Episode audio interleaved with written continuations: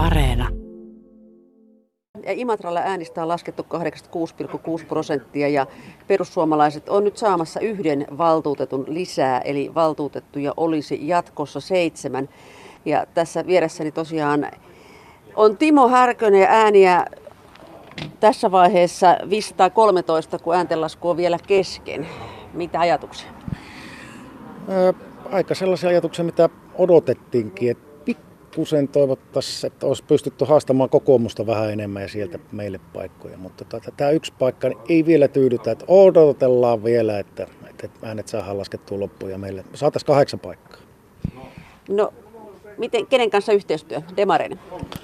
Kaikkien kanssa. Nyt ei lähdetä laittamaan ketään kategoriaa, että me ollaan valmiita vuoropuheluun ihan kaikkien kanssa. Tämä on semmoista erikoista, hieman hämmentävää puppua, mitä tässä nyt on lyöty ää, Imatralla keskusteluihin, että nyt ollaan mukaan vaaliliittoja tekemässä. Mutta ei olla, ihan tehdään omaa politiikkaa. Mikä se on se perussuomalaisten politiikka? Mikä on se tärkein asia, joka uudessa valtuustossa pitää saada jalalle? Kuntalaiset. Kuntalaisten asiat. Nyt koetetaan pitää huolta, että meidän vähenevä kuntalaismäärä, niin siihen pystyttäisiin tekemään jotain työllisyyden nosto ja sitten se hyvinvointi. Yllättikö tuo oma äänimäärä? No ei oikeastaan. Mie osasin odottaa tuota. Se oli edellisissä kuntavaaleissa se oli tosi raju, siis hyvä.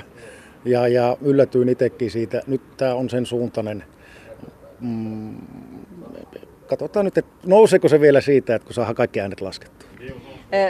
Teillä vaalivalvojat on täällä Vuoksen niskalla myös, niin miten, minkälaisia kommentteja on kollegoilta tullut?